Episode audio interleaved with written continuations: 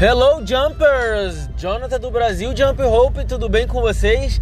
É, nesse episódio eu vou falar um pouco sobre o que normalmente acontece quando as pessoas começam a pular corda e começam a ter dificuldades com os treinamentos. Uh, geralmente as pessoas começam a, a, a, pular corda e ficam frustradas de uma maneira muito rápida. Por quê? Porque olham para a corda e pensam, cara, pular corda é algo muito simples. Mas é algo muito simples, mas não é muito fácil. Então, quando a pessoa tenta pular e ela não consegue, ela tem algum certo, alguma dificuldade, ela se cansa muito rápido, isso é super normal. Ela começa a sentir dor, ela cansa muito rápido, ela erra na hora que ela vai pular. Então, são vários fatores que acabam atrapalhando no desenvolvimento do, do, do treinamento dela. E aí ela acaba se frustrando e desistindo. Ela simplesmente para de pular corda. Ela fala assim: Isso não é para mim, eu não sirvo para pular corda, eu não sei pular corda. As pessoas tendem a dizer em muito pouco tempo: uh, Eu não sei pular corda. Eu já tentei, mas eu não consegui. Mas você tentou quanto? Será que você tentou o suficiente? Será que você fez da maneira correta? Será que você não estava exagerando? Porque é, é, é muito comum vários e vários erros para quem está começando e não tem esse conhecimento do jump rope. Eu no início eu tive esse mesmo problema. A diferença é que eu não desisti. Eu persisti pra caramba e eu tive várias dificuldades, vários problemas para me desenvolver. E eu só fui aprender isso depois de muito tempo fazendo um curso com os gringos que já mandam muito bem. E todo o meu conhecimento ele vem desses uh, vem desse pessoal de lá de fora que tem um conhecimento assim os caras são uh, uh, são outro nível.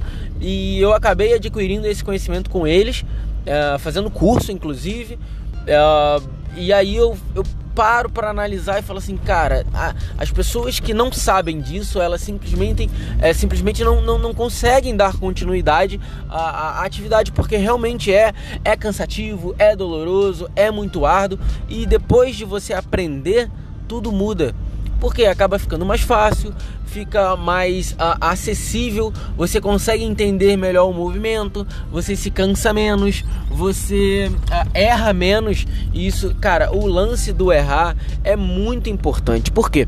Porque quando você no começo erra, é comum mas você se frustra muito rápido, você fica muito frustrado, porque, cara, é, é, complicado. Você gira a corda, ela bate no seu pé, você já pulou, aí cansa e você não consegue dar continuidade, você tenta de novo, não consegue, e quando você consegue, tu gira algumas vezes, daqui a pouco você já está cansado, com o coração saindo pela boca. E aí o que eu tenho para dizer é: isso tudo é um processo. Não desista todo mundo vai passar por esse processo, todo mundo vai, vai ter essas mesmas dificuldades e conforme é, todo esse conhecimento que eu peguei com o pessoal lá de fora, nada disso é inventado, tá?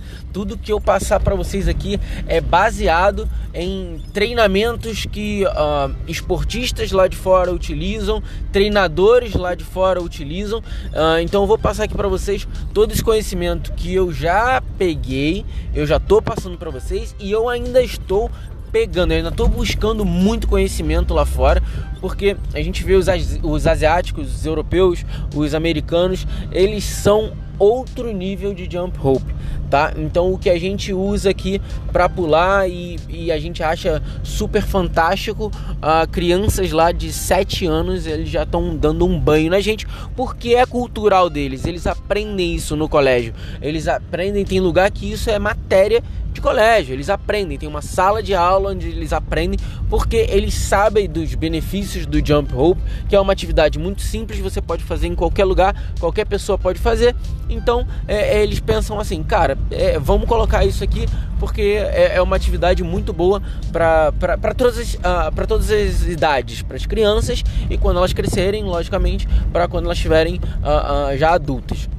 Então é isso, pessoal. Eu vou encerrar esse, esse podcast aqui que é bem simplesinho, que era só para dizer que todo mundo vai passar por essas dificuldades, é comum pra caramba. Não, não desista, simplesmente não desista. Quando você pegar numa corda, é, faça amizade com ela, não seja inimigo dela. Não acho que porque na hora que você está pulando ela bate nas suas canelas, você vai ficar filha da. você já vai querer xingar ela. Não, é, vai acontecer, isso é normal.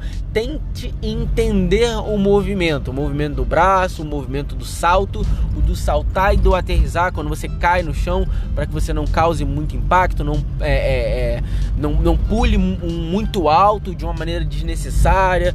É, pegue o tempo da corda, ritmo, equilíbrio. Ao, ao passar de alguns episódios aqui, eu vou mostrar para vocês que existem N fatores que são muito importantes para serem entendidos e na hora que as pessoas pegam numa corda, elas não têm a mínima ideia da complexidade, da quantidade de informação que o cérebro recebe ao você pular. Simplesmente isso. Quando você está pulando corda, você recebe um, um caminhão de informações de uma maneira implícita, porque ninguém fala isso, mas na hora que você começa a pular, você começa a entender que existe sim uma complexidade no treinamento, mas que com exercícios, prática, disciplina e treinos diários de 5 a 10 minutos, você consegue se desenvolver e em pouco tempo, sim, você consegue estar praticando esse esporte que é maravilhoso. Beleza, pessoal? Então a gente fica por aqui. Uh, come on!